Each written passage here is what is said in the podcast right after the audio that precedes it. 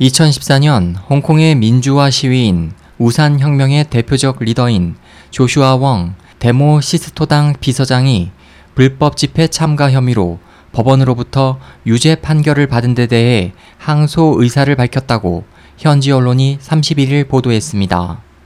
웡 비서장은 우산혁명이 발발하기 전 홍콩 정부 청사 철문을 통해 내부로 들어가 청사 앞 공민광장을 점거한 채 보통 선거 도입을 요구하는 시위를 벌이다가 체포돼 기소됐습니다.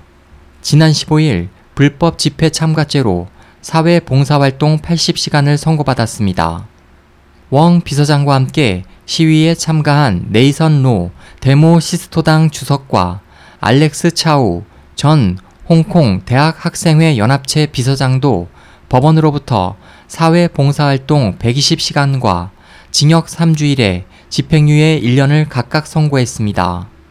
이번 판결에 대해 웡 비서장은 공민광장은 지난 2012년과 2013년에도 평화 시위가 열린 공공장소라고 강조하고 고등법원에서 이번 사건의 적법성을 다룰 수 있을 것이기 때문에 자신과 주석 등은 항소할 예정이라고 말했습니다.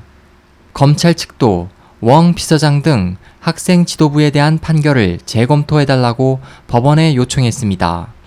데모 시스토당 대변인은 법원에 대한 검찰의 요청은 정부가 학생들을 단속하는데 친중파 진영과 공모했다는 것을 반증한다고 주장했습니다. SOH 희망지성 국제방송 홍승일이었습니다.